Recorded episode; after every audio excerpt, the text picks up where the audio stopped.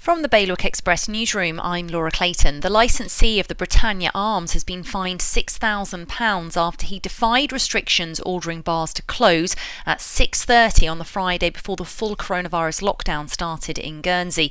New restrictions were imposed on Friday, 20th of March, saying bars and clubs must close for business at 6:30, but there were still customers drinking in the St Peter Port pub gone 7 p.m. Jersey's Women's Refuge is urging anyone at risk of harm during lockdown to agree a code word with family and friends as reports of domestic violence spike. The idea is one of a series of hints and tips released by the charity as part of its Safe Self campaign.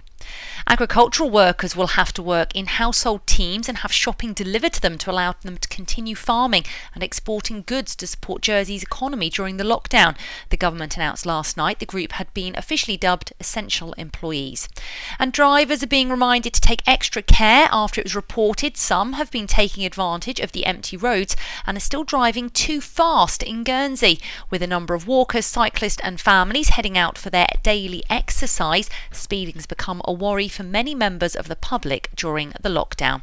There's more on all of these stories at bailiwickexpress.com. Your weather now, and mainly sunny for the next few days. Chance of a couple of showers too, with highs across the islands of 20 degrees. Bailiwick Radio News, sponsored by IQ. At IQ, you can now own a Mac from as little as £33 a month over 12 or 24 months interest free. The choice is yours. So pop into IQ and they'll help find the right Mac for you with financing that's right on the money. IQ, your local Apple expert, Liberty Wharf, Jersey, and High Street, Guernsey.